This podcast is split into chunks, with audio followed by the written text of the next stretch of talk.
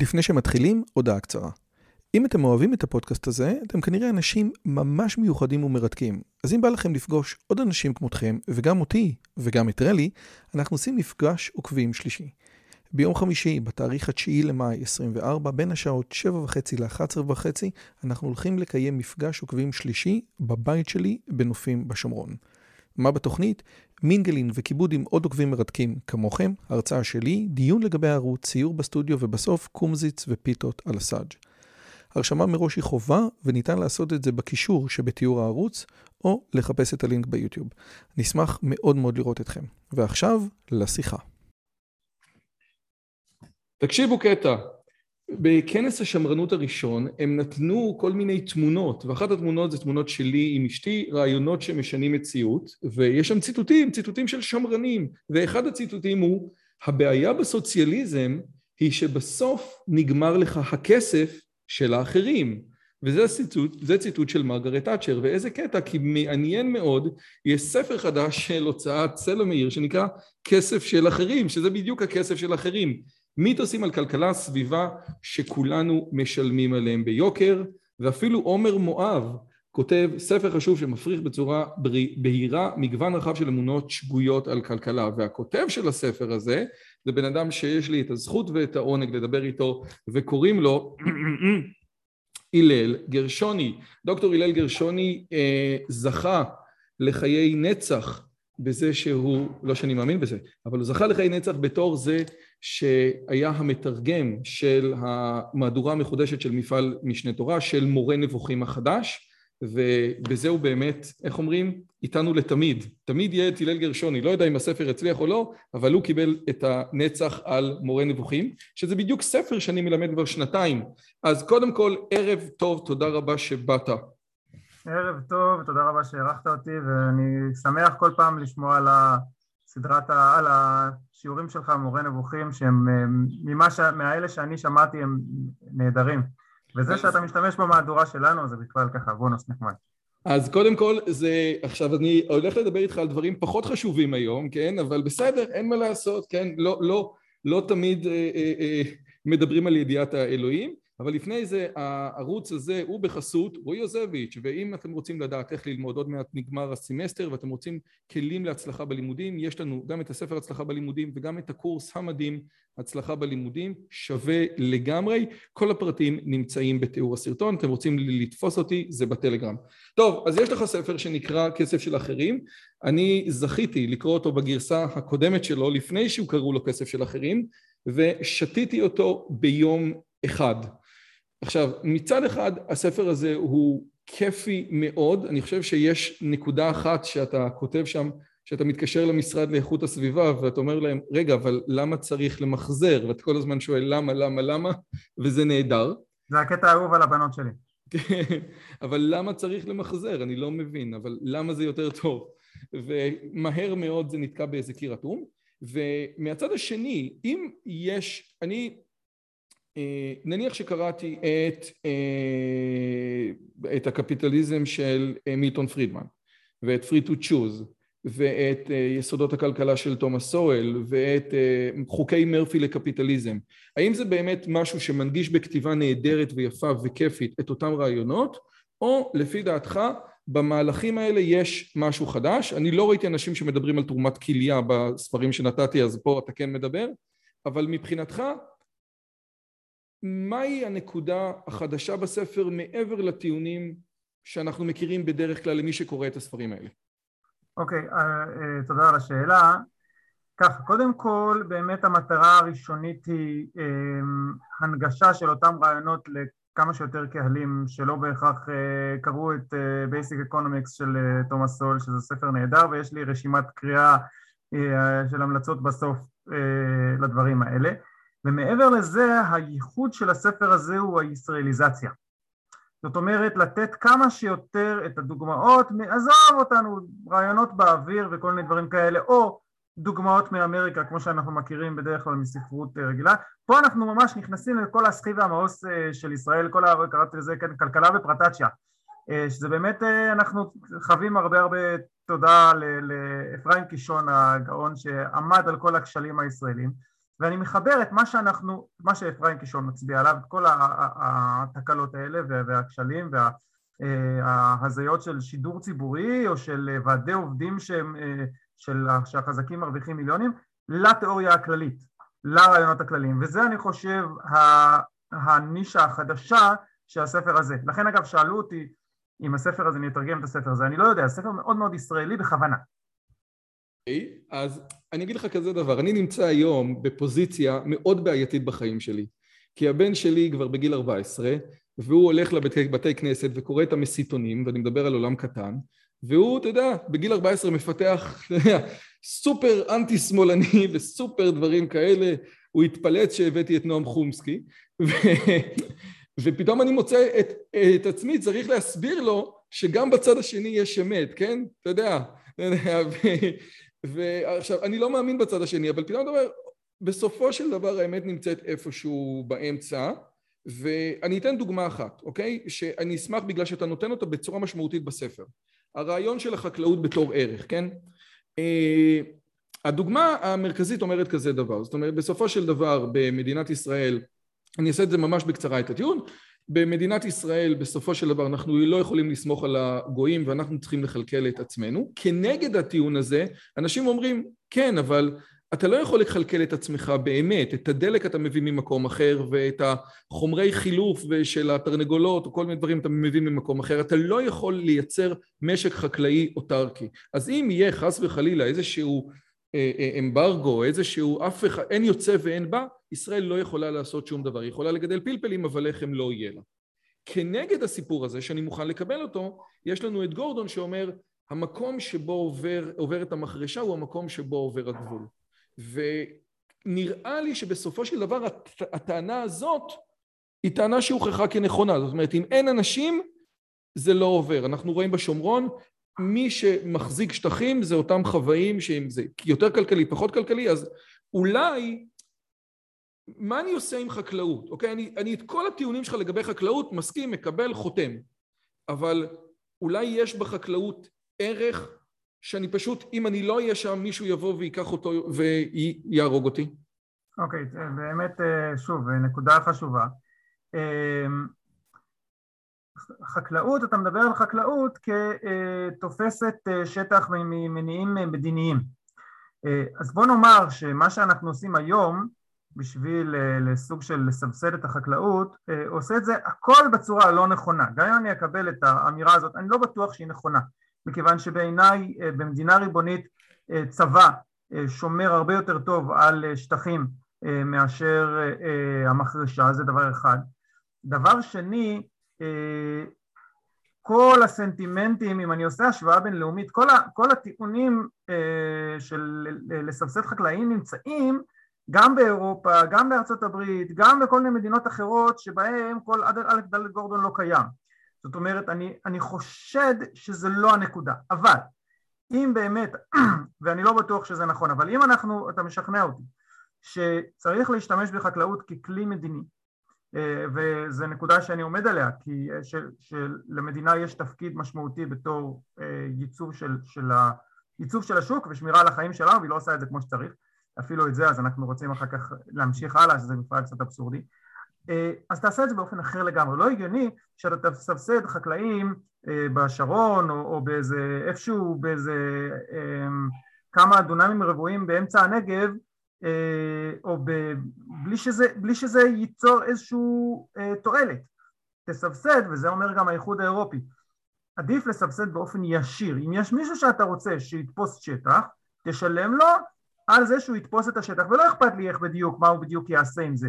אבל הצורה שבה זה נעשה היום זה צורה שהיא מזיקה, היא מעלה את המחירים וזה, וזה קצת, זה, זה, זה מדהים כי זה מעלה את המחיר, המכסים ומה שנקרא סוג של הגנה על הצומח, מעלה את המחיר של הפירות וירקות ומי שנפגע מזה זה בעיקר האנשים החלשים ביותר, זה לא כל כך הגיוני מבחינה חברתית לדעתי. דרך הרבה יותר הגיונית תהיה אם אתה משוכנע שמקומות מסוימים יהיה צריך, אה, כן, להעביר שם את קו המחרשה, תשלם לאנשים שיעבירו שם את קו המחרשה ותעשה את זה. אגב, אה, הרבה מאוד מהאנשים, הזכרת את יהודה ושומרון, אנשים עושים את זה גם באופן אה, ממש חלוצי ומתוכם וזה אני מאוד בעד. לא חושב שצריך לטרטר את כל המערכת ולייקר את, את המחיה שלנו רק כי בעקיפין זה יעזור אולי לאיזה כמה אנשים שישמרו. זה מצד אחד. אגב, נושא אחר הוא שהרבה פעמים הסבסוד הזה, מדינת ישראל לא כל כך יכולה חוקית להפלות בין יהודים ללא יהודים, והרבה מאוד מתפיסת השטחים החקלאיים זה בגליל ובנגב, אז יוצא שהרבה מאוד מהחקלאים שנהנים מאותן הטבות זה חקלאים לא יהודים שבעצם הטיעון הציוני טוען שזה לא בסדר כי הם משתלטים על הקרקעות. אז אומרים שאפשר לעשות כל מיני דרכים עקיפות אבל יש פה בעיה. אתה אומר זה כמו עם הביטוח הלאומי, שעל איזה לאום הוא שומר. אוקיי, בסדר. בוא ננסה, אתה יודע מה בסדר, זה משכנע. בוא ננסה לתקוף זווית אחרת, כן? לצורך העניין, ואני מצטט מהספר שלך, כן? שלא תגיד, הבאתי פה מספר אחר. הרעיון שבני האדם במציאות אינם תואמים את אלה שבאותן תיאוריות כלכליות, כן? בסופו של דבר, אחת מהתיאוריות הכלכליות המרכזיות זה שבן אדם יעשה כל מיני הבחנ... uh, uh, החלטות שהן החלטות שפועלות לטובתו, מקנמן וטברסקי ודריאלי וכל מי שאתה מראה אומר שהרבה פעמים הדברים האלה לא קורים ככה. בשונה מאסכולת שיקגו בכלכלה, שזה פרידמן וחבריו, המתייחסת לבני אדם כסוכנים רציונליים, הרי שבעיני כלכלים התנהגותיים לחופש יש מחיר, שאנתו משלמים אנשים הבוחרים בחירות גרועות, והחברה המרגישה מחויבות לסייע להם. אם לשאול את ת'יילר, שכתב את... אה, אה, אה, את לא, זה, זה לא את Freakonomics, כתב משהו אחר, שכחתי. יש לנקוט את גישת הפטרנליזם הליברטריאני. פטרנליזם מלשון כאילו pater, זאת אומרת כאילו אני כאילו, כאילו משהו, אני אומר לך מה אתה צריך לעשות כי אתה לא באמת יודע, שלפי המדינה צריכה לדחוף אנשים להחלטה הנכונה על ידי שינוי עדין של ברירות המחדל בהתאמה לחוכמתם של המומחים, ראינו את זה בתרומת דם, ראינו את זה בהרבה מאוד דברים. יש להגביר את הרגולציה בשווקים, להגן עלינו מעצמנו, להכריח אנשים לחסוך, בצורה פשוטה, כן, ניתן דוגמה, אתה יודע, עכשיו עלה את העניין הזה של אה, חוף, אה, אה, חופשת לידה לגברים. אם יהיה חופשת לידה לגברים, שהגברים לא יוכלו להעביר אותה לנשים, בהנחה שאנחנו חושבים שהרעיון הזה הוא טוב, זה לאו דווקא רעיון כלכלי, אבל... אז היום גברים מעבירים את חופשת הלידה שלהם לנשים וזה עולה... אבל אם אתה משנה את הכלים, אז יהיה אותו דבר לגבי ביטוח לאומי. היום ביטוח לאומי מחייב אותך לקחת את הכסף שהוא נותן לילדים שלך ולחסוך אותו, והוא נותן לך גם את האפשרות לחסוך עוד. ואני משוכנע לגמרי שלולא הדבר הזה, המון המון המון אנשים לא היו חוסכים ולא היו עושים את זה. אז קודם כל, האם אתה מקבל את ה... אתה יודע, אני אעשה את זה לאט, כזה בשלבים. האם אתה מקבל שלולא החוק של, של חיסכון לכל ילד, המון אנשים לא היו עושים את זה?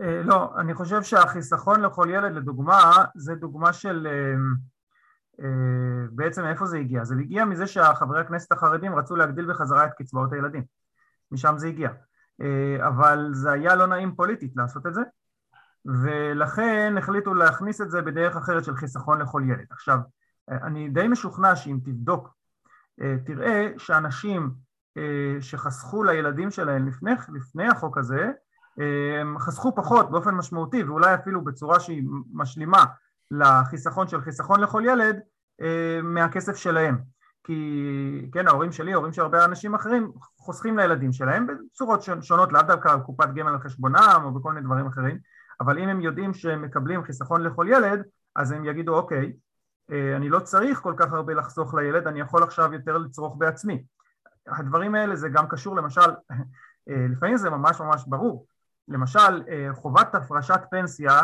אה, על ידי המעסיק, נכון? יש חצי, ש... חצי מגיע מהמעסיק וחצי מגיע ממך. נכון. עכשיו, כל אה, מי שקצת עיניו בראשו יבין שהכסף שהמעסיק אה, מחויב להפריש עליך, הוא בעצם בא על חשבונך. הוא בא מהכסף שלך, זאת אומרת זה לא ש-50% זה על חשבון המעסיק ו-50% זה על חשבונך, זה הכל בעצם על חשבונך, וזה משהו שבמחקר אה, שעשה בנק ישראל הוכח. דבר אה, מאוד מעניין, כיוון שהנושא הזה של חיסכון אה, חובה על ידי המעסיק נעשה באופן הדרגתי, אז יכלו להשוות בין אה, חלק, סקטורים מסוימים שבהם כבר זה חל לסקטורים אחרים שזה לא חל וראו שבאמת השכר ירד, השכר לעובד ירד באופן ממש מקביל לחיסכון הכפוי על ידי המעסיק. זאת אומרת כשאתה חושב שהמעסיק מפריש עבורך פנסיה הוא לא מעסיק, הוא לא, זה לא מהכסף שלו, זה מהכסף שלך. נכון, אז... אבל זה נשמע טוב יותר. כן, אז זה נשמע טוב יותר, אז זו דרך אה, לעטוף דברים. עכשיו לגבי הטענה הבסיסית, אה, אה, אה, חובת פנס, הפרשת פנסיה בכלל. חובת הפרשת פנסיה בכלל, זה אני דווקא מסכים שאלמלא חובת הפרשת פנסיה אנשים יפ, היו מפרישים פחות לפנסיה שלהם, אבל יש לזה סיבה. אחת מהסיבות היא שהמדינה מבטיחה לך כסף, לפחות לאנשים בשכבות נמוכות אה, מסוימות, מבטיחה לך קצבת זקנה והשלמת אה, אה, הבטחת הכנסה, השלמת הכנסה, בכל מקרה, no matter what. זאת אומרת, אתה יודע שגם אם לא משנה מה יקרה, המדינה, זאת אומרת, אלא אם כן המדינה תפשוט את הרגל, שזה גם יכול להיות, המדינה תשלם לך את הכסף המסוים הזה, ולכן אתה עושה את השיקול הרציונלי, ואנשים למרות האמירה שלי שבאמת הרבה הרבה אנשים לא רציונליים, בסופו של דבר אנשים עושים את השיקול הזה ואומרים אוקיי, אז בסופו של דבר ייתנו לי איזשהו סכום מסוים ואני עכשיו בתור בן אדם אני צריך את הכסף אז אני אוציא אותו עכשיו. מה באה המדינה ואומרת? המדינה אומרת רגע רגע רגע אני הולכת לשלם עליך המון כסף אז עכשיו אני צריכה, אני לא רוצה ש, ש, שתבזבז לי את כל הכסף בקצבאות זקנה ובקצבאות uh, אחרות אז אני אכריח אותך לחסוך זאת אומרת, כל ההכרחה הזאת היא לא לטובת הבן אדם, אלא היא לטובת המדינה, תקציב המדינה. כן, שהוא יודע, דבר... ש... לטובת המדינה, שהיא יודעת שגם ככה בן אדם לא חוסך. אז... היא אומרת, אתה עכשיו לא תחסוך כי אתה סומך על זה שאני אתן לך את הכסף, ולכן אתה עכשיו, אה, אני עכשיו אכריח אותך כן לחסוך. אני, אני, אני, אתה יודע מה, אני, אני עוד פעם רוצה לגעת בנקודה הזאת, כי אני חושב שהרבה פעמים בדיונים, ועוד פעם, זה הכל משכנע, זה הכל משכנע, אבל אני רוצה לגעת, ושוב, אני מגיע מתוך נקודה שאני מסכים איתך. יש את המחקר באמת קלאסי, האם ברירות, האם דיפולט אה, מציל חיים, כן? אתה בודק במקומות מסוימים שתורמים בהם אה, אה, איברים אחרי המוות ויש מקומות שתורמים מהם הרבה ויש מקומות שתורמים בהם קצת. אני לא יודע אם זה נכון אבל האגדה מספרת שההבדל היה בטופס, כן? אה, אשמח להתייחס לזה, אני אגיד לך משהו מעניין. במדינות שהיה, שתרמו הרבה כתוב אם אתה לא רוצה לתרום תעשה X ותשלח ובמדינות שלא תרמו כתבו אם אתה רוצה לתרום תעשה X ותשלח. הרעיון הוא שבשני המקרים אף אחד לא עשה X ואף אחד לא שלח אבל הדיפולט בעצם שונה, אם אני לא עושה X במקום אחד אני תורם, אם אני עושה X במקום אחר אני לא תורם. עכשיו, כן. נניח שהאגדה הזאת אמיתית, למרות שיש לך אולי משהו להגיד על זה, כן? נכון. אבל נניח שהאגדה הזאת אמיתית, בסופו של דבר, אתה, אין, אם אני הייתי משלם לך עכשיו כדי כן לתת לי, אתה יודע מה, את הנקודה החזקה ביותר של הפטרנליזם הליברטריאני, אתה יודע, מה היא הייתה? או שאתה אומר בסופו של דבר כל נקודה שאני אסתכל האלטרנטיבה תהיה טובה יותר. לא, אוקיי, אני, אני אפרק את זה לכמה דברים. קודם כל, אה, באופן מעניין, אה, זה באמת האגדה הידועה והרצאות TED מאוד פופולריות שעסקו אה, בזה. בפועל התברר ששינוי ברירות המחדל לא ממש שינה הרבה במדינות שונות. זאת אומרת, זה, זה קצת התנגש אל, אל קרחון, האמירה הזאת. ברור שברירות מחדל שונות משנות דברים. אה, למשל עכשיו דנו בשאלה על ברירת המחדל של אה, החיסכון לכל ילד שדיברנו שיש אפשר לחסוך בסיכון גבוה, בסיכון נמוך, נמוך וטענו הנה בני אדם אה, מצליחים יותר אז הם, או, או משכילים יותר אז הם עשו בסיכון גבוה שזה בעצם ההגיוני יותר ולטווח ארוך ובני אדם פחות משכילים עשו בסיכון נמוך כי זה הברירת המחדל וגם כי זה נשמע יותר בטוח כן? אז אומרים אולי נשנה את ברירת המחדל. בסך הכל, כל מה שזה אומר, זה אומר, אמ, נניח לרגע שזה נכון, ואני בכלל לא בטוח שזה נכון, אבל נניח לרגע שזה נכון, זה אומר, אוקיי, עשינו טעות. אנחנו כמדינאים עשינו טעות, היינו צריכים לעשות איזה מין ברירת מחדל, וצריך לשנות את ברירת המחדל ככה שהיא תהיה פחות גרועה. אז זה לא כל כך קשור לפטרנליזם ליברטריאני בעניין הזה, זה פשוט אומר, יש לי פה צעד מדיניות, והייתה לו ברירת מחדל X ויכול להיות שברירת המחדל צריכה להיות שונה יכול, זה לא עניין של פטרנליזם אלא פשוט עשיתי טעות זה אגב מראה עד כמה אנחנו כבני אדם עושים אה, שוב גם בני אדם גם מומחים עושים טעויות שוב ושוב ולוקח הרבה יותר זמן לשנות אז זה כאילו מה שאני נותן לך בהקשר של מה שמכונה כאילו פטרנליזם ליברטריאני יכול להיות שכשתוכניות ממשלתיות נותנות ברירת מחדל אה, הן עושות טעות וצריך לשנות את הברירת המחדל ולבדוק איזה ברירת מחדל יותר טובה ברור שברירת המחדל האמיתית צריכה להיות לתת לבן אדם כמה שיותר ריבונות ואוטונומיה על עצמו ועל חייו. אז למשל, נושא של, של תרומות איברים, אני בכלל לא בטוח שלהגיד אוקיי אז בואו נעודד תרומת איברים ולכן נעשה את הברירת מחדל שאני לוקח את האיבר לבן אדם לשאול האם זה באמת מוסרי? אולי מוסרי הוא דווקא לא לעודד במובן הזה ולתת בן אדם את האוטונומיה אף על פי שבאמת פחות אנשים יתרמו ובהקשר של תרומות אז אני אומר שבאמת יכול להיות שיש דרך אחרת לעשות את זה שזה בעזרת אה, תשלום. אתה מושתק, דוקטור יוזביץ'. תקשיב, אני מנסה, כן. אני עכשיו, הנה, עכשיו זה בסדר. אני פשוט כן. מנסה שאני לא אדבר, שאני לא אפריע לאנשים. אה. תקשיב, זה באמת, אתה יודע, בסופו של דבר, אם אני חושב על זה, אחד הדברים שראיתי בספר שלך ולא ראיתי אותו, אני גם לא ראיתי, גם בקפיטליזם וחירות, אני לא זוכר שראיתי, זאת אומרת, הגעתי לשם ש, שלא צריך רישיון כדי להיות רופא, כן? אבל, אבל תרומות איברים לא ראיתי, ואתה אומר, עזוב, למה שיהיה תרומות איברים? בוא נקנה, בוא נמכור איברים, כן? יש לך שתי, יש לך שתי, שתי כליות בריאות, יש לך שתי כליות בריאות, אתה צריך כסף, כן? Uh, uh, אתה צריך כסף, בוא תמכור אותם.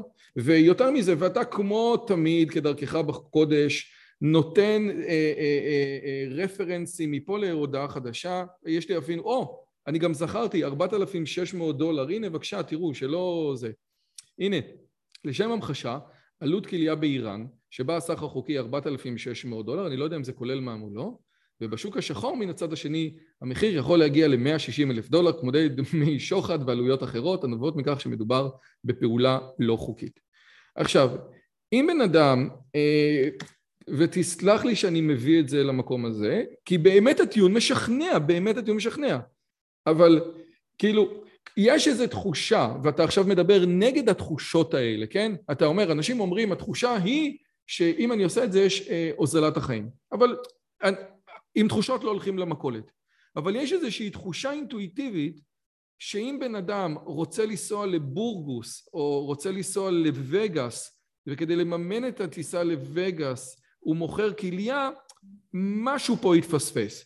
אז השאלה היא, האם זה סתם בגלל שאני בן אדם חלש ולא מבין ברציונליות, או שהתחושת חוסר נעימות הזאת גם קיימת אצלך, ואני כבר, בגלל שאני בחור נחמד, אני גם אגיד לך שאם תגיד לי כן, אז אגיד לך, רגע, אבל אתה פטרנליסטי, מה נכון? אז בסדר, יאללה, קח את זה מפה.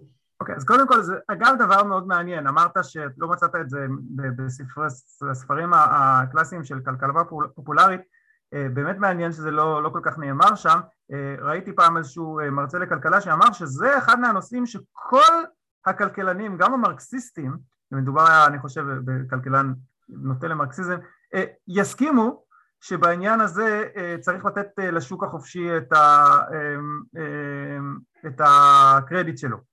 אבל הפעם. אתה לא כותב בטוויטר, אתה לא רק בשביל לעצבן, אשכרה הבאת פה פרק שלם, אז אני אומר, אם זה היה כן. בטוויטר. הייתי אומר, הוא עושה את זה לשם שמיים על מנת לעצבן. נו, שוין. אבל בפרק שלם, נו. לא, זה, זה בעיניי דבר ממש סופר חשוב, זה בעיניי דבר של הצלת חיים וזה זה מקומם אותי מאוד, המצב היום. אה, והמצב אגב היום הוא, הוא קצת יותר טוב כי אנחנו כן מאפשרים תמורות מסוימות לכליה, אה, על, על תרומת כליה, פשוט אבל עם הגבלה מסוימת, אבל זה קיים. תרום לי ותרום לך. החוק תוקן ככה שבשביל לעודד תרומות איברים, ככה שאפשר יהיה גם תרום לי ותרום לך, שזה גם, זה בארטר, זה הרי סחר. אה, תרום לי ותרום, אני אתרום לקרוב שלך ואתה תתרום לקרוב שלי. או אני אתרום למישהו אחד, הוא יתרום למישהו אחר, הוא יתרום למישהו אחר, בארטר כזה של אה, מאוד, אה, וכל כלכלן שמסתכל על זה אומר, אוקיי, נו, מה אתם עדיין בשלב הפרימיטיבי של, של בארטר? לא שמעתם על דבר שנקרא כסף, שלמונים. מה? שלמונים. כן, עכשיו, אתה שאלת, מישהו רוצה את הכסף בשביל לנסוע לווגאס, או בשביל, מישהי רוצה את זה בשביל ניתוח פלסטי. ובשביל הדבר הזה היא מוכנה להציל חיים של בן אדם. זה, לא הייתי קורא לזה מזעזע. היא מצילה את החיים של בן אדם, ולא אכפת לי מאיזו סיבה היא עושה את זה. אם היא אומרת, אם היא הייתה עושה את זה מטעמים אלטרואיסטיים לגמרי, היא פשוט רואה את הבן אדם במצוקה והיא אומרת, ראתה פרסומת ביוטיוב, אמרה יאללה, נתעורר. קח את הכליה שלי, היא מרגישה איזה, עכשיו אגב כאן, גם כאן היא יכולה להיות מנוצלת, היא יכולה להיות לא רציונלית, כל הטיעונים שאומרים למה לשלם על זה כסף, כן, אולי עניים יהיו בלי זה, אולי אנשים זה, גם פה יכול להיות שזה לא יהיה רציונלי, אגב, תרומות בתוך משפחה, שם הלחץ הכי גבוה, דיברתי עם כמה אנשים שזה, אתה, אתה כאילו מה, אתה לא תתרום לדודה שלך כליה? אתה מרגיש את הלחץ בצורה הרבה יותר אה, קשה וההחלטה היא הרבה פחות רציונלית אולי. גם פה אולי נאסור תרומות במשפחה. אם אנחנו, עכשיו, בסופו של דבר מה יש לנו מצד אחד? יש לנו מצד אחד בן אדם שרוצה שחייו ינצלו. מן הצד השני יש בן אדם שרוצה להציל את הבן אדם הזה תמורת פגיעה אה, מסוימת בגוף שלו. אם אתה רוצה לאסור על אה, בן אדם לפגוע בגוף שלו, יש נגיד דעות מוסריות כאלה, דעות הלכתיות כאלה. הרב דוב ליאור לדוגמה אוסר תרומת אה, איברים מן החי. הוא אומר אסור לתרום כליה כי זה מציל עצמו על ידי פגיעה בעצמו, זה אסור. את הטיעון הזה אני יכול להבין. יש פה אמירה, זה אה, אסור לך לפגוע בעצמך אפילו קצת, בשביל להציל חיים של מישהו אחר. כן, אבל אתה מבין את זה בצד הדתי, אתה אומר ככה אלוהים לא, אמר, זה כמו להגיד... אה, אה, לאו דווקא דתי, אפילו מוס, מוסרי, אה, טיעון כזה, אבל אנחנו, רוב האנשים לא הולכים בגישה של רב דוב ליאור, החוק לא הולך בגישה של רב דוב ליאור, להפך, הוא אפילו מנסה לעודד את התרומות הוולונטריות בלי כסף או עם חצי כסף, כן? כי כן נותנים לך. אז בהקשר הזה אין שום סיבה להגיד אוקיי בוא, בוא stop כדור הארץ נעצור כאן ולא ניתן אה, יותר. כל, ואני לוקח את ה... אה, כל אחד מהטיעונים, אני פשוט ישבתי וניסיתי להבין מה הטיעונים שאומרים שזה לא בסדר אה, ל- להכניס כסף לעניין. אולי, אולי זה יגרום, יתרום לניצול, אבל שוב, ניצול יכול להיות גם לא כספי, ואם אנחנו מעבירים את הכל לשוק שחור אז שם הדבר עוד יותר גרוע. ו, ומה זה ניצול? זה הרי כל אחד עוזר לשני. אולי זה אה, מדברים על אה, כן, אה, שוק שחור. שוק שחור להפך, אם אתה אוסר משהו, אז נוצר שוק שחור. אגב, אנחנו... רגע, שנייה, אז עוד, עוד עוד רגע. הרי, שנייה, אבל גם לך ברור, ש, ש, אני חושב, כן, שאם עיריית תל אביב, יש לך, יש לך חוב ארנונה לעיריית תל אביב, כן, אתה, אסור לה לקחת לך את הכליה כדי לסגור לך את הארנונה, מה שהיום כן, אתה יודע, היום הביטוח הלאומי התקשר אליי אתמול, אמר לי, תקשיב, יש לך חוב של 30 אלף שקל, רק תדע שהורדנו לך מהחשבון. אז כאילו, היינו שמחים שהיד הארוכה מדי של מוסדות המדינה תעצור בחשבון הבנק ולא תגיע לכליה. ויש פה איזשהו slippery slope, נכון? זאת אומרת, כאילו, הרי... אם אתה חושב שלא מספיק אה, אה, פשוט אה, לאסור על אה, כל אה, גבייה שהיא מגוף האדם על ידי גביית חוב על ידי מגוף האדם זה מספיק, לא צריך פה slippery slope. לא, לא, אני כן, אני, לא, מה שאני אומר זה מעבר לזה, לא, אה, זה, זה, אני, אני מנסה להגיע... עכשיו יותר מזה, בוא בוא, שנייה, אמ, הרי אנחנו מסכנים את חיינו, משעבדים אותם בהרבה מאוד דרכים, כן? אנחנו עכשיו, אה, הרבה אנשים מסק... אה, הולכים לעבודות מסכנות חיים, דייג, אה, חטיבת עצים, כל מיני דברים כאלה. בן אדם, בני אדם בעבר הלכו להיות סוחרים מעבר לים, שזה היה מקצוע מאוד מאוד מסוכן, בשביל להרוויח כסף, בשביל לסגור חובות וכן הלאה. אנשים עושים את זה כל הזמן, אנשים מסכנים את חייהם כל הזמן בשביל רווחתם האישית. אז עכשיו תגיד, רגע, שנייה, אבל אני לא רוצה שעיריית תל אביב תשעבד אותי להיות עבד רק כי אני חייב לחוב, או תכריח אותי לעבוד אה, בעבודות מסוכנות רק כי היה לחוב. זה לא קשור, יש פה מה... אני, באמת זה לא... אני לא מאפשר לעיריית תל אביב לשעבד אותי, כן? אבל זה לא קשור לזה שאם אני רוצה מרצוני אה, להרוויח כסף או, או, או לסגור חוב על ידי הצלת בן אדם אחר, ויש פה חיים שמוטלים על הכף. בעיניי שוב, זה, זה פשוט מזעזע אותי, אלפי אנשים מתים כל שנה בגלל השטות הזאת. זה, זה, זה, זה מטריף אותי, ולמה? בגלל הסלידה של אנשים האולי לא רציונלית מזה שיש משהו עם כסף. שאני יכול להבין את זה כי זה מגיע מזה שאנחנו בתוך משפחה אנחנו לא משתמשים בכסף, אנחנו, אה, זה דברים אחרים, זה משהו שמדבר עליו פרידריך הייק בספר שלו יומרה קטלנית. אה, אנחנו מרגילים שבתוך השבט, בתוך המשפחה, יש יותר עניין של פקודות ויש, והוראות, יש פחות עניין של יחסים כלכליים, אבל בעולם לא אישי זה לא עובד ככה, אתה לא יכול לעשות קופי פייסט מעולם המשפחה לעולם החברה הגדולה. מה קורה בארצות הברית?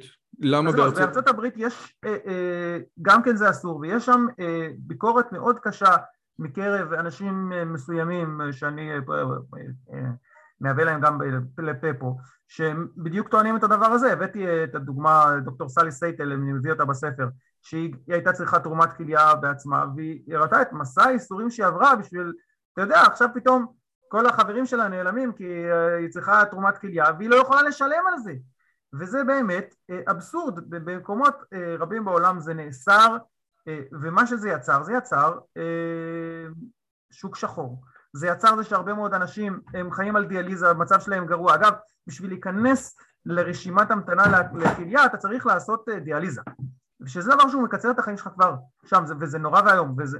אה, תרומת אה, איברים מן החי יכולה להיות גם בלי, בלי דיאליזה מההתחלה, אם מישהו תורם לך כי אתה, לא יודע, אתה משלם לו או משהו כזה.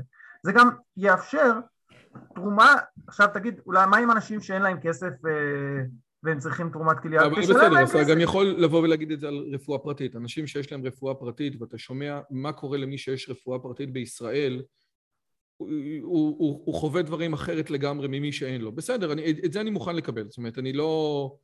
זה סבבה לגמרי. מה, מה, מה שכן אני אולי רוצה לגעת בתוך הנקודה הזאת, הרי בסופו של דבר, כדי ששוק חופשי יפעל, מה שאמרו חז"ל, זה צריך שהממשלה תדאג לתנאים של שוק חופשי. לצורך העניין, תדאג שלא יהיו מונופולים, כן? זאת אומרת, אלה כל הדברים. זאת אומרת, זה שוק חופשי, זה לא אומר שהממשלה לא עושה שום דבר, אלא זה אומר שהממשלה עושה את התפקיד שלה, והוא תפקיד חשוב מאוד, שהוא דואג לזה שהשוק החופשי יעבוד. יש כאלה שיקראו לזה רגולציה, יש כאלה שיקראו לזה משהו, אבל יש תפקיד אדיר מאוד לממשלה בשוק חופשי. זה ברור, אני מניח. השאלה היא, כן, הטענה שלי בספר היא שהממשלה צריכה לספק את המסגרת שבתוכה, מסגרת שתהיה יציבה וברורה, שבתוכה השוק החופשי יוכל לעבוד. ובין היתר גם לפעול נגד אנשים שמחבלים בשוק החופשי, כמו מונופול. על מונופולים יש לי אה, פרק שלם. כמו התאגדות של שטראוס, כי אתה יודע, לא... אז לא, אז הטענה... כמו קרטל. הטענה שלי הוא שבדרך כלל פעולות נגד מונופולים אה, שכרן יצא בהפסדן והן כשלעצמן דווקא מגבירות מונופוליזציה זה קשור קצת כאילו לחוק התוצאות לא, הלא מכוונות כן. אה, וכשאתה מנסה לפעול נגד אה, באופן כללי קרטל זאת אומרת התאגדות של הרבה מאוד אנשים היא לא יכולה לשרוד כל כך הרבה זמן ואני יכול להביא לך ראייה לזה התאגדות של עובדים היא גם קרטל נכון? איגוד עובדים. אה, הרבה מאוד אנשים שפועלים יחד בשביל להעלות את השכר שלהם באופן מלאכותי. אבל החוק חייב היה להוסיף להם את אה, חוק השליש מה שנקרא, שמכריח אה, כל פעם שיש שליש מה, מהעובדים חותמים על ארגון יציג אז, אז הם מחייבים את כולם. החוק היה חייב בעצם לתת להם כוח של כפייה, למה? כי אחרת יש מה שנקרא שוברי שביתה, כן? דבר הנורא והיום שאיגודי עובדים לא אוהבים, כי כל אחד עובד, דואג לעצמו. גם קרטלים אה, של חברות ושל אה, זה קיימים לפעמים בשוק החופשי, הם נוצרים, אה, אנשים מתאמים מחירים, אבל בשוק שהוא עם פחות מעורבות זה נוטה להתפרק. תומאס סול כותב על זה בספר שלו ואחרים, זה נוטה להתפרק מעצמו. למה? כי כל אחד מהאנשים שם יש לו אינטרס לשבור את, ה, את האיגוד הזה כאילו ולהרוויח אבל קצת להוריד זה קורח אה, ועדתו, מה שנקרא. הם, כן, הם, הם, הם, הם בינם לבין עצמם מפולגים. נכון, נתתי, זו דוגמה מאוד מעניינת, יש ספר של, אה, על הכלכל, הפילוסופים הארציים, שהוא שם איזה מין, הוא, הוא כותב איזה מין, מין נקודת מבט אה, קצת מאוזנת, הוא אומר, לא, כאילו לא סוציאליסט מדי ולא קפיטליסט מדי, והוא מדבר על הברונים השודדים, אימת, כן, היזמים של המאה ה-19, אה, שאגב, שחלק מהם באמת עבדו במה שנקרא קרוני קפיטליזם, זאת אומרת הם, ש... הם עבדו בעזרת הממשלים השונים שיעזרו לעסקים שלהם וזה דבר פסול, אבל אה, חלק מהם פשוט התחרו בשוק החופשי אה, והוזילו מחירים, אז הם גם עשו, הם גם לפעמים עשו קרטליזציה או ניסו לעשות תיאום מחירים, אבל הוא מתאר עד כמה הם היו נוראים ואיומים. איך איך הם היו נוראים ואיומים? שאפילו כשהיה ישיבה של כל ראשי אה, חברות הרכבת ביחד אה, בשביל לקבוע מחירים שהם לא יאכלו אחד את השני, שלא אה, יורידו את המחירים ובעצם יגרמו לקניבליזציה אז תוך כדי הישיבה אחד מה, מהנוכחים היה יוצא החוצה ומתלגרף את, ה, את הסכום שהוסכם לאנשים שלו בשביל שיוכלו לחתוך מתחת לסכום הזה, אז הוא נותן את זה בתור דוגמה לעד כמה הם היו נוראים ואיומים ברנים השודדים, אבל תשמע לאוזניך מה שפיך מדבר, על זה בדיוק אני מדבר, קרטל לא יכול כל כך אה, לשגשג בשוק החופשי, אלא אם כן הממשלה עוזרת לו. ולמשל, בשוק הבנקאות, הממשלה עוזרת לקרטלים. זה לא שהבנקים מתאמים אחד עם שני, ראשי הבנקים לא צריכים לשבת אחד עם השני, בסך הכל חמישה בנקים, כן? אה, לא נכנס בנק חדש לארץ כבר 40 שנה, עכשיו מדברים על בנק חדש. זה משהו, למה? בגלל שיש רגולציה מאוד מאוד מאוד כבדה על הכניסה. אגב, אה, ב... אה, ב...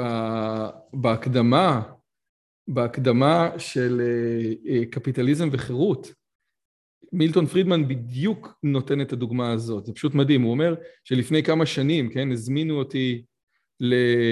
הזמינו אותי לאיזה, אה, לאיזה בנק, כן, לפני כמה שנים הזמינו אותי ל... לתת הרצאה באיזה כנס שהיו בו שני נציגים מכל הבנקים הגדולים בעולם. והוא אומר, ומתוך כל הבנקים כמעט ולא היו יהודי. אבל כל המומחים כן היו יהודים, מכיוון שבנקאות זה דבר שדורש רגולציה והתערבות ממשלתית, והעיסוק האינטלקטואלי הוא עיסוק חופשי טהור, כן? אז זה בדיוק פה. עכשיו, אה, בוא ניקח עכשיו את השיחה הזאת למקום קצת יותר פילוסופי. מכיוון שאתה כבר מדבר באקסטרים, אז, אז, אז לא ניתן להגיד שהספר שלך יושב בימין כלכלי מיינסטרים, זה הגות, זה יותר מזוהה עם הגות ליברטריאנית. היית מוכן לקבל את זה או שאתה נעלב מה... ביטוי?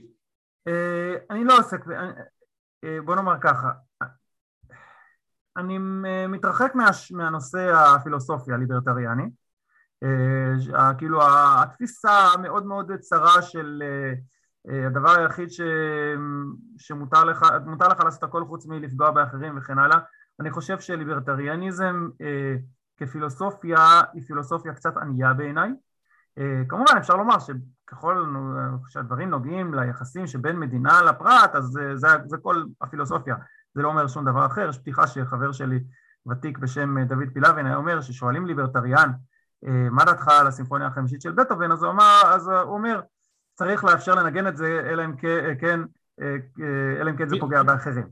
כן. אז אבל אולי... אני לא עוסק, אני, אני לא עוסק בכוונה, אני לא עוסק בפילוסופיה, אלא בפרקטיקה. בפרקטיקה הכלכלית. אז אני רוצה לקחת אותך לפרקטיקה ולשאול שאלה קשה, כן? אומנם אני אגיד את המילים ליברטריאנים, אבל אני... בסופו של דבר זה הגות כלכלית חופשית אקסטרימיסטים עד הסוף. אז יש כאלה, וזה רעיון של העורך שלי, של שעיה, שאם רוצים ללכת עם הליברטריאניזם עד הסוף, בסופו של דבר אתה מגיע לעבודה זרה, שפיכות דמים וגילוי עריות, שזה זנות, נשק וסמים, כן? שבסופו של דבר יש דרך, זנות בוודאי אתה יודע, האיסור על הזנות הוא פטרנליסטי לחלוטין ו- ו- ויש לא מעט אה, אה, תביעות בבתי הדין בישראל של אה, אה, זונות מאוגדות שאומרות איפה חופש העיסוק פה, כן?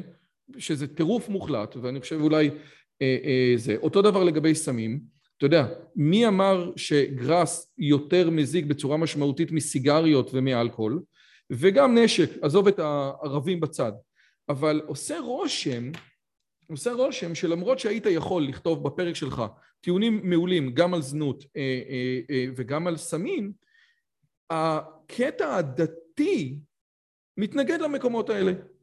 הסיבה שאין היום, הסיבה שחוק הקנאביס לא עובר היום זה בגלל סמוטריץ' ורע"מ, ששניהם מתנגדים מטעמים דתיים. זנות, לצורך העניין, 99 אחוז נניח מהציבור הדתי מתנגד. נשק אנחנו לא יודעים בדיוק מה קורה, אבל עושה רושם שכאילו איפה זה מתנגש עם הדת, בסדר, אני דוס, כן, נניח אני מכיר, למה, למה אנחנו עוצרים בזנות וסמים? הרי אתה הלכת אפילו צעד אחד יותר מכולם, אתה הלכת גם למכור את הכליה, כן? כן, אני, אני, תודה על הנקודה הזאת. קודם כל, אני מוכרח לומר לך שבעצת העורכת הראשית אני השמטתי אה, אמירה רמוזה כלשהי בנושא הזה. של אה, זנות וסמים, אה, אגב דווקא אני חושב בהקשר של אה, מכירת כליה. זה פשוט, זה לא קשור לקטע הדתי, זה קשור ל... תשמע, היו כמה פרקים שלא כללתי, אתה חושב שמכירת כליה זה אקסטרים, לא כללתי דברים שבעיניי היו יותר אקסטרים ולא רציתי סתם להרגיז אנשים כי שזה עניין רגשי והתועלת יכולה להיות פחותה מהנזק אז בוא לא נדבר על הספר שלך, בוא נדבר על הגות ליברטריאנית בהקשרים האלה. אז זהו, אז מכירת כליה לצורך העניין אה, היא בעיניי מאוד מאוד חשובה, אה, כאילו פשוט לעניין הצלת חיים ולכן כללתי אותה, זה לא זנות. כי זנות, מה, כאילו, באופן עקרוני, מה, מה יקרה? עכשיו, אני חייב להפריד פה בין הפן של מדיניות כלכלית לבין הפן המוסרי.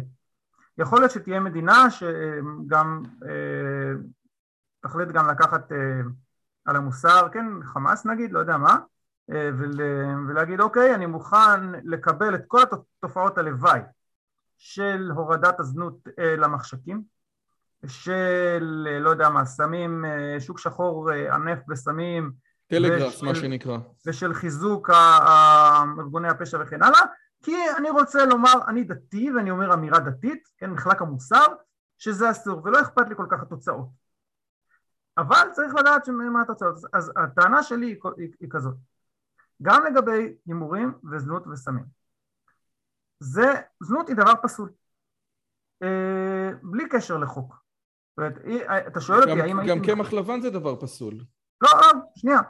אתה שואל אותי האם הייתי מחוקק חוק ש, שאוסר זנות, אז במדינה דתית יכול להיות, סביר להניח, אבל זנות כאילו לגמרי, כן? אה, ולמרות שהייתי מוכן לקבל את את כל התופעות הלוואי, אני מודע לזה שתהיה זנות מתחת לזה, נגיד גם חוק שאוסר משכב זכור, אה, גם כן אה, ברור שזה יהיה מתחת לפני השטח ויהיו לזה נזקים, אבל לאמירה דתית כללית יש לה חשיבות עקרונית. אבל אנחנו לא במדינה דתית אם אני זוכר נכון. אבל זהו, בגלל שאנחנו לא במדינה דתית... אז אתה אמרת שהספר שלך זה ספר ישראליזציה, אז בוא נדבר על ישראל. אז באמת, אם אתה שואל אותי על חוקים אה, שנועדו אה, להקשות את, אה, כן, על הזנות או על סמים, בעיניי הם מזיקים. הם לא עוזרים, הם לא עוזרים לזונות עצמן, הם לא, לא מסייעים להן, הם פוגעים בהן. מבחינה, כתבתי על זה אגב איזשהו טור, אה, על הנושא של, של החוק לאיסור, אה, כאילו של הפללת הלקוח. אמרתי מבחינה, זה חוק דתי נהדר, חוק ליברלי ממש גרוע. אז אם אתה הולך, ופה אני נותן לך פיצול, אם אתה הולך על מדינה ש... כן מכניסה אה, שיקולים מוסריים דתיים, תפאדל, תבין שיש לזה את הנזקים שלו, ואם אתה מוכן לקבל את הנזקים, ואתה לא תעצום עיניים, אלא תגיד אוקיי נכון, יהיה, אה, תהיה זנות מתחת לפני השטח, אה, העוסקות בזנות יסבלו, התוצאה מבחינת פרקטיקה אולי תהיה יותר גרועה, אבל אני לא מוכן בשום פנים ואופן שיהיה אפשרות של זנות במדינה שלי כאילו באופן נגלה, שיעשו את זה במחשכים. אז אני מוכן לקבל את הזה ויכול להיות שהייתי הולך לכיוון הזה במדינה דתית. במדינה, במדינה שהיא ניטרלית או שהיא ליברלית כמו ישראל. לא, הייתי אומר לא, הייתי אומר זה עניין דתי. אה, אנחנו עוד לא הגענו למדינת המשיח. זה עניין מוסרי. זנות זה דבר פסול אבל זה לא צריך בדיוק כמו שאיסור אה, אה, אכילת חזיר לא צריך להיכנס לספר החוקים של ישראל. גם איסור זנות, ובעיניי אגב, אין הבדל גדול בין אה, אה, גבר ואישה שזונים תמורת כסף או לא תמורת כסף. Yeah, גם לא, ניאוף, לא. אתה אומר, גם ניאוף. כן, כן, אין באמת הבדל מבחינה מוסרית דתית, אני לא רואה הבדל גדול, כן, כמו שאומר הרמב"ם, קודם מתן תורה היה אדם פוגש אה, אישה, כן. משלם לה כסף והכל בסדר, האם תשאל, שואל הרמב"ם, האם זה משהו שהוא אה, אה, פסול מוסרית, הרמב"ם לא רואה משהו פסול מוסרית כשלעצמו, אולי יש אצל, כן, מעשי יהודה ותמר, תיקח לה פן תהיה לבוז, יש פה משהו שהוא לא טוב, כאילו, אה, שאנשים מזלזלים בו, אתה, אתה כאילו, אה, אתה נכנע ליצרים שלך, וזה לא בסדר, אבל אם עכשיו תאסור על זה בחוק, אם אתה הולך איתי לכיוון איסור ניאוף ולא יודע מה, דברים כאלה, מדינת, מדינת הלכה, אני מבין לא, אותך. לא, אני הולך, תקשיב, אנחנו מדברים עכשיו על מרגרט תאצ'ר, על כסף של אחרים, על זה אני מדבר. אני מדבר על הגישה אני... שהספר שלך מציג לאקסטרים. הגישה הזאת היא אומרת, תקשיב טוב, הנזק עולה על התועלת, כמו שראינו, אם במכירת כליה ובפנסיה ובכל הדברים האלה, הנזק עולה על התועלת, גם, ב, גם באיסור זנות וגם באיסור, נ, אה, נ, אגב, נשק פה זה ממש טירוף מוחלט, כאילו, ברור לגמרי שאם יהיה פה יותר נשק זה יהיה יותר טוב. ואיסור, כן, ואיסור אבל... סמים, אגב, שבעיניי הוא הדבר הכי, הכי אה, מטורף, בעיניי. אה, לא, לא מצליח להבין, גם מדינת הלכה. את, אה, את סמוטריץ' אתה לא מבין? לא, אני לא מצליח להבין בכלל אה, את האיסור על... אה, טוב, אני, אתה יודע מה, אני יכול להבין, אבל בגדול אני חושב ש... המלחמה בסמים לא אה, מיגרה את נגע הסמים, להפך, אה, יש היום סמים מכל מי שרוצה, בכל אה, זה, לא בעיה להשיג, אה, אלא מה, היא העבירה את זה מתחת לפני השטח וגרמה אה, לנזקים חברתיים מאוד מאוד גדולים, כמו חוק היובש, בארצות הברית של נושא של האלכוהול. ההבדל בין אלכוהול לגראס הוא בעיניי, אני לא מצליח להבין אותו, בין אלכוהול לגראס, לא רואה את ההבדל. ולכן אם תשאל אותי אז לא. עכשיו, אני שוב עושה את, ה, את, ה, את הנקודה פה, הספר שלי הוא לא עוסק בבחינה פילוסופית, אלא לא מבחינה דתית. אל, ולא מבחינה דתית. אגב, שתדע לך, תראה... מהזווית של המצלמה גם לא רואים שיש לך כיפה, אתה מבין? אה, הבנתי. אז יכול להיות, אולי עכשיו מהזווית הזאת תתחיל לדבר שונה, אני לא יודע, אבל מקודם דיברת, ירחם השם. לא, אני אומר, אנחנו צריכים להכיר בתוצאות הפרקטיות. עכשיו, אם אתה אומר, תקשיב, אני, יש לי ערכים נוספים מזה, אה, ואני מקבל את כל הפרקטיות, אני, אני מקבל שזאת תהיה התוצאה. ואף על פי כן, אני אומר, אה, האמירה שלי העקרונית בחוק היא חשובה יותר, ואני מוכן לעשות מדינת הלכה, כי עקרונית אני בעד מדינת הלכה, אה, אז כן, אין בעיה, אתה מוכן לקבל את ה... אבל שתק... הספר, הנקודה של הספר היא שתבין לפחות שיש פה מחיר שאתה משלם. אז רק שנייה, אז יש לי שתי שאלות. שאלה ראשונה שאני רוצה להתחיל איתה, הרי כשמדברים על סמים כולם מדברים על סמים קלים, אני לא יודע כמה אנשים מדברים על פטריות, אבל כולם מדברים על סמים קלים, לא ראיתי אף אחד שמדבר על, אה, אה, שבחוק הסמים מוכן להכניס הרואין וקרק וקוקאין. אתה לא קראת ש... אותי ואת אה, דן ארץ ואחרים. לא, יפה. אז לכן אני שואל אותך, האם יש איזשהו הסבר שמגיע מתוך העולם ה... בהינתן שאין לי מילה אחרת ליברטריאני, שיכול לייצר את הקו בין גראס מצד אחד ובין הירואין לא מצד ש... השני. אני לא חושב שנכון לעשות קו כזה. אה, אגב, במדינות אחרות בעולם, פורטוגל ואחרים, אה, גם אין הפללה של אה, שימוש בגראס, סליחה, בסמים קשים. וזה אני גם חושב עקרונית, זה נכון ככה, בני אדם, תראה, הטיעון נגד סמים הוא יהיה טיעון שסמים שוללים לך את הבחירה החופשית זאת אומרת, כן, מישהו בא, דילר בא... אל תביאנו לא לידי ניסיון. זאת אומרת, הרעיון הזה שמישהו שלקח הרואין, עכשיו הכוחות הנפש שהוא צריך כדי לא לקחת את זה בפעם השנייה, הם מחוץ להישג של הרוב המוחלט של בני האדם. זה ברור, אבל זה, זה ברור, אגב, אה, תראה, כן, בגמרא, אה, אני חושב שרב אמר לבנים שלו, אה, נראה לי זה רב, אל תיקח סמים. ובצורה, במילה, במילים האלה, ורש"י מסביר שאם אתה תיקח אז אתה אה, תמצא, אתה כאילו תתמכר לזה ואתה תצטרך אה, אמ, אה, למצוא כסף בשביל זה ואתה תצטרך לגנוב לזה. זאת אומרת זה עניין של הדרכה אישית, אה, לא שהיה לחז"ל איזה מין אה, יכולת לאכוף את הדבר הזה. אבל יש פה שאלה של פרקטיקה, האם הפרקטיקה יצרנו מצב שבו יש פחות הירואין, פחות אה, מגפת אופיואידים? אני לא חושב. אני לא חושב שהפרקטיקה זה עזר. אני חושב שיש פה אמירה מוסרית שצריך לומר אותה. יש פה בעיה, הרבה אנשים שבעד הלגליזציה של סמים הופכים את זה לדבר נהדר. אני לא, אני אומר, תקשיב, אני יכול לומר שגראס זה בעיניי אישית דבר אה, לא טוב לקחת. בכלל, זאת דעתי. אה, להפוך אותו לאיזה מין אה, פנקיה כזאת שמרפאת אה, אה, את כל המחלות זה לא נכון, להגיד אין לו נזקים זה לא נכון. עד כאן. מצד אחר, זה שמשהו מזיק, זה שכל המזיק, זה שלא משנה מה, אפילו דברים מאוד זה, זה לא אה, נותן, זה לא, יש פה, יש פה כאילו גם עניין המוסרי, כן, יש פה שאלה האם, הליברט, האם הפטרנליזם של מדינה, אה, יש, יש לה זכות בכלל להתערב בחיים שלו, יש פה, ואז אם אתה בא מהצד הדתי אתה יכול להבין, אבל מצד ליברלי לא, ויש פה שאלה של בפועל, בתכלס, האם זה יגרום לזה שיהיו פחות אנשים מכורים לסמים? אני לא חושב, כי ה...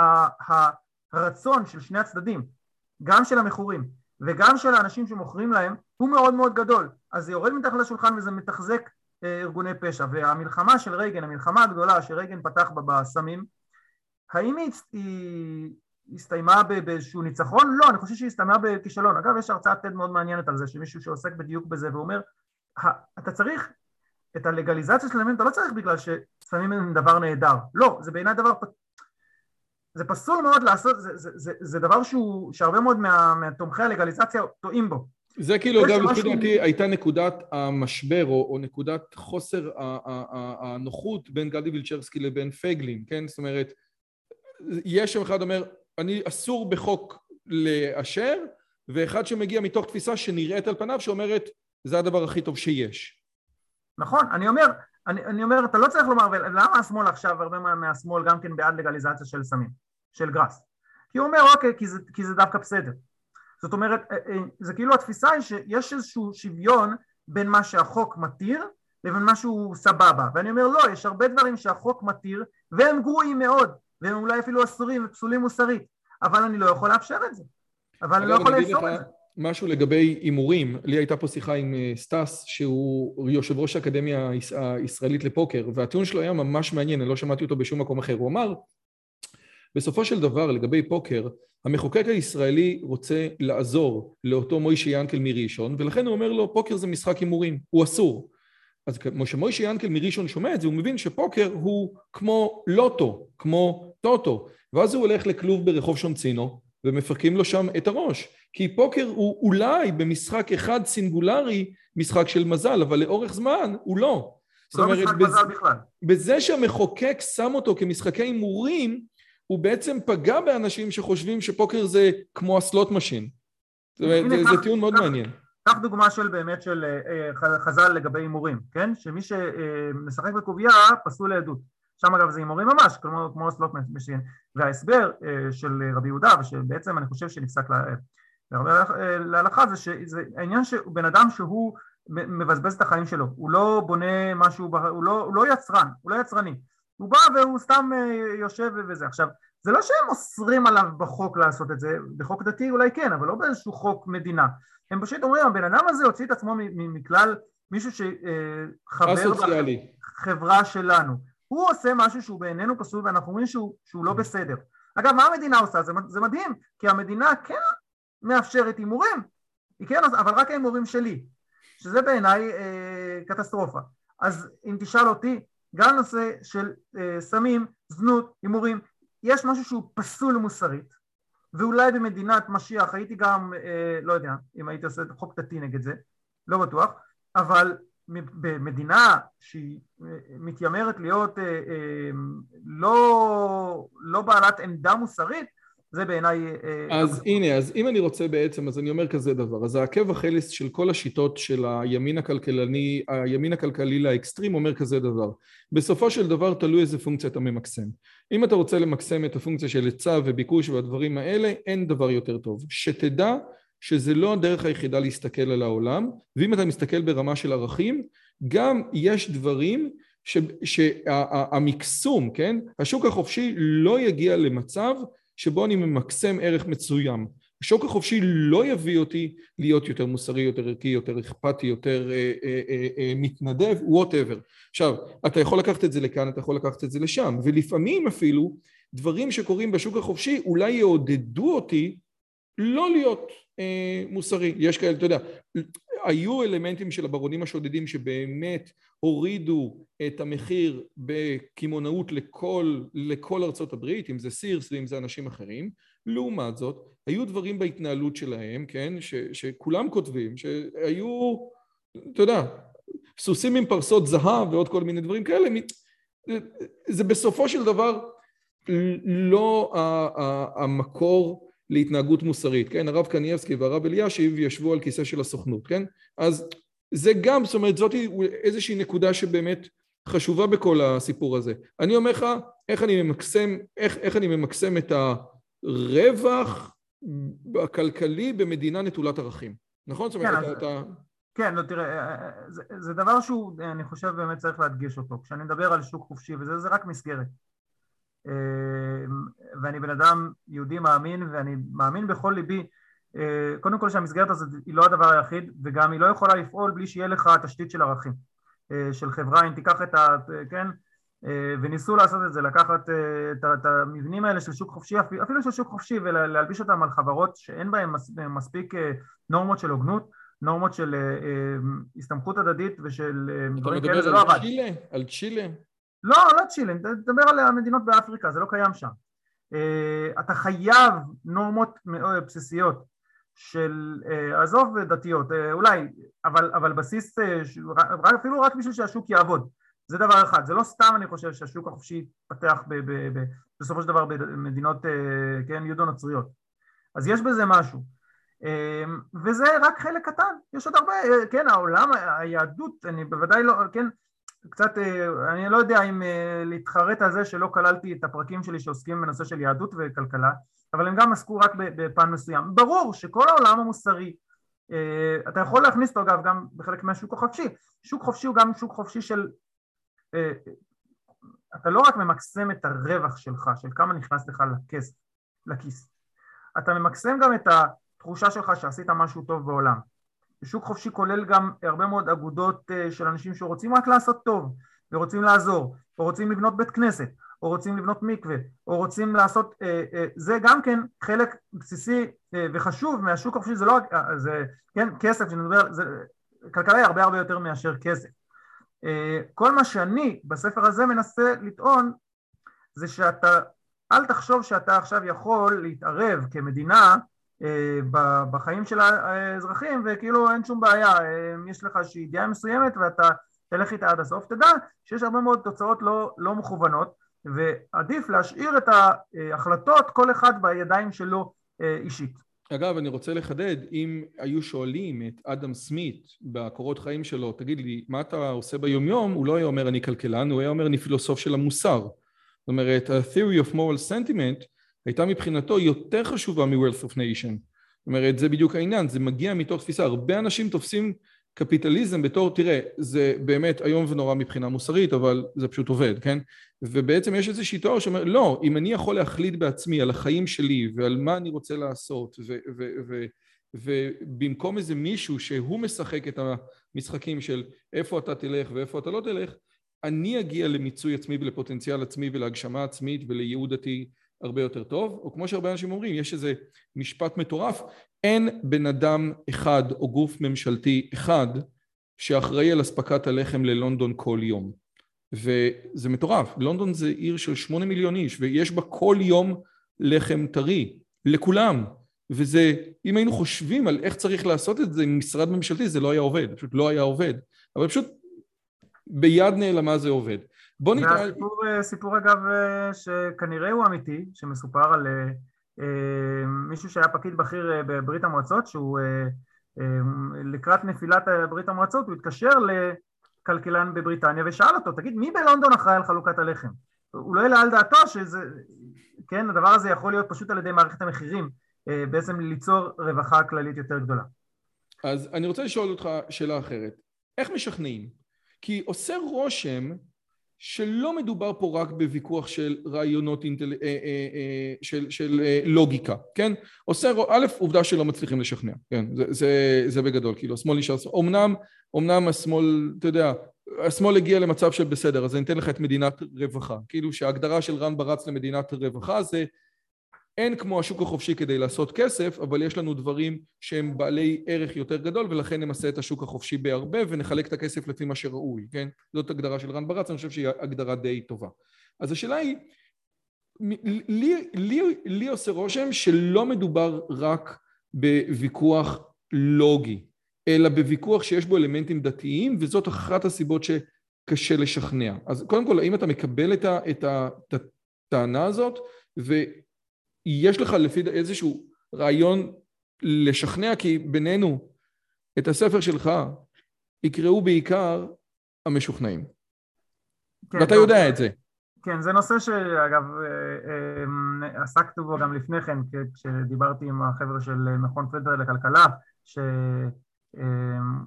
אה, מממנים חלק מהספר, הם שאלו בדיוק את זה, הרי ספרים בסופו של דבר משכנעים את המשוכנעים, אז כמה זה יעזור. אה, אני חושב שאני עצמי השתכנעתי הרבה, הרבה מאוד מספרים דווקא. אה, ולמדתי הרבה והשכלתי הרבה, כל מיני דברים שפשוט לא חשבתי עליהם לפני כן, וזה פקח לי את העיניים או, או, או אה, מצד אחד, פשוט, פשוט לא חשבתי שזה איזושהי אופציה, ואז אמרתי, אה, אוקיי. בהרבה מאוד מהדברים שאני כותב עליהם זה לא דברים שהאמנתי בהם לפני עשר שנה, או זה לא שהייתי סוציאליסט, אבל לא חשבתי עליהם בכלל. אז לח... בזה יש בעיניי ערך גדול. אני לא מנסה לשכנע את הסוציאליסט המושבע. השאלה אם זה עניין של דת, אני לא כל כך יודע, זה עניין של אה, בן אדם שיש לו כבר אה, דוגמה, תפיסת עולם אה, מגובשת, אז קודם אני מאוד מבין שהוא לא יעזוב את תפיסת העולם המגובשת הזאת רק בגלל שאמרתי לו איזשהו טיעון, אף אחד לא, וזה הגיוני מאוד, אף אחד לא אמור לעזוב איזושהי תפיסת עולם שלו רק בגלל שהוא שמע איזשהו טיעון או שהוא קרא איזשהו ספר, זה לא, זה לא מעיד על איזשהו אה, אה, משהו הגיוני, אתה צריך אה, אפשר לומר, כן, בדרך בייסיאנית, כן, אחד אחרי השני, אתה רואה עוד, עוד טענה ועוד טענה ועוד נקודה. אני הייתי שואל אותך אם קראת את הרמב"ם, אבל אתה כתבת את הרמב"ם, כן? הוא אמור לשכנע, הוא, הוא בקטע של תקרא את הספר הזה, קח את כל מה שלמדת, זרוק לפח, והנה, יש לי משהו חדש, כן? זה מעניין אגב, קראת את הרמב"ם, הרמב"ם, אתה כתבת אותו. כי הרמב"ם פנה למשוכנעים, כן, מי זה הנבוכים? זה הדתי הנבוך, אז חצי, הם כבר אצלו, כן? זה, לא האחד מנסה מעשרת אלפים, וגם, וגם זה אחד מעשרת אלפים. כן, הוא לא מנסה לומר. עכשיו לגייר מוסלמים. אה, הוא לא מנסה אפילו לקחת אה, אנשים שהם סתם, כאילו בעיניו אה, לא, זה, זה לא הוא גם בעניינים. לא כותב לרבי סעדיה גאון, עד כדי כך. יא, לא, הוא עוזר לאנשים שנמצאים שם בדיוק ב, ב, ב, בנקודה שאומרים אוקיי יש לי פה איזה משהו, אני רוצה שמישהו יפתור לי את הבעיה, אז אומרים אוקיי פתרת לי או לא פתרת לי, כן? אה, ובעניין הזה אני אומר שהקהל היעד שאני מכוון אליו הוא קודם כל האנשים שהם בגדול, הם, יש להם סנטימנט הזה של אה, אה, הם חושבים שזה לא, לא כל כך הגיוני שהממשלה תהנדס לנו את כל החיים, אז אתה רואה את זה, ואין הרבה אנשים שהם באמצע שאומרים אוקיי, לא חשבתי על זה אף פעם, והלא חשבתי על זה אף פעם זה לא, זה גם אנשים מאוד חכמים, אה, שאני פשוט לא, לא חשבו על זה, אז אתה יודע מה, ואני אומר, אני לא בא לשכנע, לה- להעביר מישהו מקצה אחד לקצה אחר, אבל גם סוציאליסט יגיד, אתה יודע מה, תקשיב, אני, לא, אני חולק עליך, אבל יש בזה משהו, אז מעולה, אני אגב גם כן מסכים עם הרבה, אה, אה, אה, אם יש טיעונים סוציאליסטיים טובים או, או לא סוציאליסטיים שאני אומר אוקיי תקשיב אני חולק עליך אבל יש בזה משהו יש פה נקודה שצריך ל... אז זה טוב אז, אז אגב, מה אתה- הנקודה הכי חזקה בטיעונים סוציאליסטיים לפי דעתך, שאתה חולק, אבל אתה אומר, אתה יודע מה, יש בזה משהו, כי אני יכול להגיד לך, מי שקורא את הספר שלך על התרומות איברים, אומר, תקשיב, היום בארטר, שהוא לא בארטר אחד על אחד, כן, אני תורם לך ואתה תורם לי, אלא בארטר שהוא, אתה יודע, אני A תורם ל-B, שתורם ל-C, שתורם ל-D, שמשלם ל-E, שחוזר ל-F, שמתקשר ל... בואנה, זה, זה אותו דבר, אתם סתם מנדנדים. אוקיי, כאילו, אם אתה לא מרשה שום דבר, בסדר, אני מבין, אבל אתה כבר מרשה משהו כזה, זה מאוד מוזר. כאילו, זה. טיעון חזק אליבא דכולם. מה הטיעון החזק הסוציאלי, שאתה אומר, אתה יודע מה? יש פה משהו. מה ולגבי תרומות איברים? לא, לגבי טיע- טיעונים סוציאליים בכלכלה. לא בכלל אה, אה, הט- הטיעון החזק הוא אה, ש... שאני מדבר קצת על אה, כשלי שוק, כן? שהשוק הרי הוא לא מושלם, אז אני מודה שהשוק הוא לא מושלם, ולכן עקרונית במקומות מסוימים אה, מעורבות ממשלתית אה, תעזור. ובכמה מקומות אני חושב שזה עבד. אה, אה, כל מיני רגולציה סביבתית בסופו של דבר לא הזיקה לפעמים יותר מדי וכן עזרה. אה, הבעיה היא שלמצוא את הסוויט ספוט זה מאוד קשה. אה, זאת אומרת, אני לא נגד, כאילו, בואו, אה, כאילו, אללה בבאללה, זרקו את הכל ונחיה כאילו בלי שום, שום איזה. אני, אני רק אומר שהמצב עקרונית צריך להיות, עכשיו אנחנו פשוט במצב, במטוטלת, הרבה הרבה יותר לכיוון של מעורבות מאשר צריך, ו, וצריך קצת להזיז את זה יותר הצידה. אני בהחלט לא טוען, אוקיי, תזרקו את הכל. עכשיו, האם זה אה, אה, אידיאולוגית לא יוצר איזשהו מין מצב מושלם? זה לא יוצר מצב מושלם שאני אומר, אוקיי, מה המדינה המושלמת בעיניך? אין מדינה מושלמת. הרבה מהדברים זה ניסוי וטעייה. אבל בסופו של דבר המקום שבו אנחנו נמצאים הוא מקום שגם עקרונית, גם מבחינת תפיסת העולם, הוא לא במקום אה, טוב. להגיד, נגיד הצורה של, שאומרים, אוקיי, בואו, מחלקים את, את הדברים לכשל שוק, ואז אומרים, אוקיי, יש פה של כשל שוק, אז המדינה יכולה לתקן, ולכן בטוח המדינה תתקן. זו קפיצה שגם כלכלנים הרבה פעמים עושים אותה והם טועים וטועים בזה בגדול כי זה שמדינה יכולה אולי עקרונית לתקן משהו זה לא אומר שהיא תעשה את זה כי האינטרסים של הכלי הזה שנקרא מדינה אה, הוא שונה לגמרי אבל רגע, אתן לך דוגמה, כן, רשת ביטחון לא יודע מה, כן, אה, במדינה מודרנית גדולה רשת ביטחון לאזרחים אה, חסרי יכולת אני חושב שכן אפילו אני אה, כן שבגדול יותר בעד צדקה קהילתית ודברים כאלה אני לא מתנגד לזה אתה אומר שזה דבר- המענקי קורונה לפחות בהתחלה היו מוצדקים. אז על מענקי קורונה אני דווקא חושב שזה דווקא הדבר גרוע, נעש- נעשה בצורה גרועה מאוד. אבל זה הרבה פעמים, אתה אומר גם אם זה טוב זה נעשה גרוע, גם אם זאת למשל הבעיה, זאת. הבעיה, ולפעמים זה, זה קשור גם לסיפור של אה, משבר האקלים, כן? עקרונית אני מודה שאידיאלית יכול להיות שאפשר יהיה לעשות איזה מין מס כזה, אה, מס פחמן גלובלי או משהו כזה, והוא ייצור יותר תועלת מנזק. הבעיה היא שזה אידיאלי. פרקטית דבר כזה לא יקרה, מה שיקרה זה יכול להיות איזשהו מין גם אה, כדור שלג של כל הגלובליזציה הזאת שהיא תיצור כפייה במקומות אחרים ותיצור הרבה יותר נזק ומעט מאוד תועלת, זה מה שקורה עכשיו, בינתיים. אה, הרבה מאוד, כל ההשקעות באנרגיות מתחדשות וכן הלאה, המון המון כסף שנזרק, שלא עזר כלום אבל כן הזיק. לכן אני אומר, עקרונית הרבה פעמים זה, זה, זה, זה, כן, אתה... משהו, אבל תכל'ס זה לא עובד. אני אגיד לך מה, היית, הייתה לי שיחה בערוץ עם גיא מור, הרגולטור, שהוא גם יש לו, הוא גם עובד בממשלה ובקביעת רגולציה, ואמרתי לו, הנה, אתה יודע, בסדר, אני אבוא מהצד שלך, הנה, אתה רואה, הרגולציה ש, של הסלולר, שאתה יכול להתנייד עם המספר שלך, היא לצורך העניין הייתה רגולציה נהדרת, שהממשלה הייתה כאילו, שלולא הממשלה זה לא היה עובד. כלומר, זאתי דווקא דוגמה לא טובה, כי מההתחלה הממשלה התערבה יותר מדי, אז, אז הרבה פעמים אפילו הרבה פעמים דוגמאות כאלה הן כאלה, זאת אומרת, אתה אומר, אוי כן, יש פה איזה, אבל אתה אומר, לא, בעצם כל מה שזה בא, זה, זה, זה ביטל איזושהי רגולציה אחרת, כן? נגיד רשות התחרות, אה, אה, מה שהיה פעם רשות, אה, איך קראו לה לפני כן, שעוסקת בהתאגדויות, כן, בהגבלים עסקיים, אז הדבר הכי טוב שהיא עשתה זה כשהיא התנגדה לפעולות ממשלתיות שיצרו הגבלים עסקיים. אה, וזה באמת בעיניי אה, תפקיד נהדר של רשות התחרות שעשתה אז הממונה אז על הרשות, שהחליפה את דוד גילו, מיכל, שכחתי איך קוראים לה, אה, וזה באמת דבר מבורך שהרשות הזאת יכולה לעשות. טוב, שאלה אחרונה, לפני שאני אשאל אותך איזה ספר אתה ממליץ. פוקויאמה פעם התלוצץ ואמר שהמדינה הליברטנית היחידה בעולם היא סומליה, כי שם הכל זה יוזמה חופשית, הממשלה לא מתערבת בכלום, יש כמה נשק שרוצים. והשאלה היא למה סומליה היא לא גן עדן, כן? עכשיו, אתה יכול לבוא ולהגיד שזה המדינות באפריקה שאני מדבר עליהן, כי בסופו של דבר הם צריכים איזשהו בסיס יהודה נוצרי שאין שם, או כמו שאנשים אחרים מעולם האינטליגנציה צריכים, יגידו שצריכים כדי לקיים דמוקרטיה אינטליגנציה ממוצעת של 90, אבל יכול להיות, וזה אחת המתקפות על הליברטריאנים, זאת אומרת, וזה אולי באמת הטיעון שלך, שבעצם אם אין לך איזשהו בסיס מוסרי מינימלי זה לא יעבוד, אבל זה גם אמירה קשה נגד סומליה. אבל אולי המתקפה לליברטריאנים זה, זה שכאשר אתה לוקחים אותה ל-20, וזה מה שאני חושב פוקויאמה אומר, בדרך כלל רק רווקים צעירים יכולים להאמין בה, כי אף פעם הם לא ראו מצב שבו האימא שלהם צריכה תרופות, והם לא עשירים, ואם, ואם המדינה לא תעזור, אף אחד לא יעזור. אז, אז בעצם השאלה, כמו שאתה אומר, איזשהו ביטחון סוציאלי, אז יכול להיות שרק אנחנו עכשיו מתווכחים על כמה הוא אמור להיות גדול. אז. מה אתה חושב? שוב, שכנעת אותי בהרבה דברים, אבל איפה פוקויאמה מפספס? הדוגמה של אה, סומליה, דוגמה שבעבר אה, נוהגים לתת אותה הרבה יותר מאשר היום, היא דוגמה שהיא בעיניי גרועה. סומליה הייתה כשל, כאילו לא הייתה שם מדינה בכלל. היה שם כשל שהוא לגמרי, כן? איש הישר לא היה שם שוק. זה לא שהיה שם ליברטריאנים, לא היה שם כלום. אמ, וזה בעצם היה כשל מדינתי. אגב, בוב מרפי אה, התייחס לזה באחד מהפודקאסטים שלו, צריך שווה, כי הוא התייחס לזה בצורה יותר מפורטת.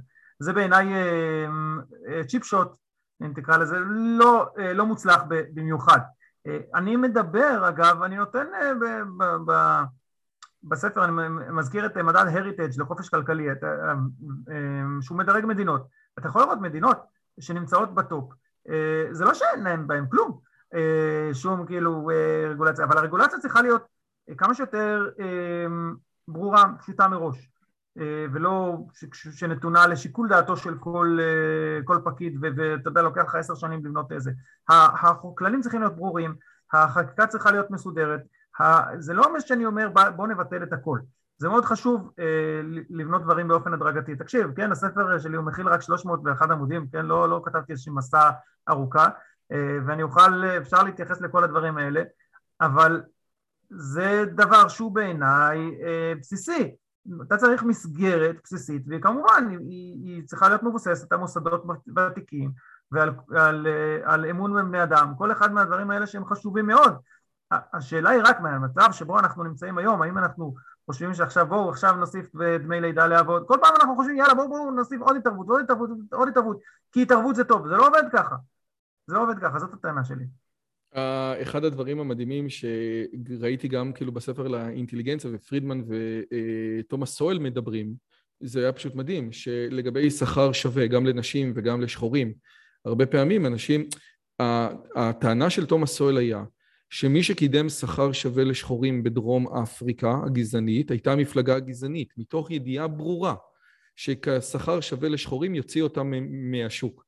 זאת אומרת, האינסנטיב היחידי באפריקה, בדרום אפריקה הגזענית להעסיק שחור היה כי זה יותר זול.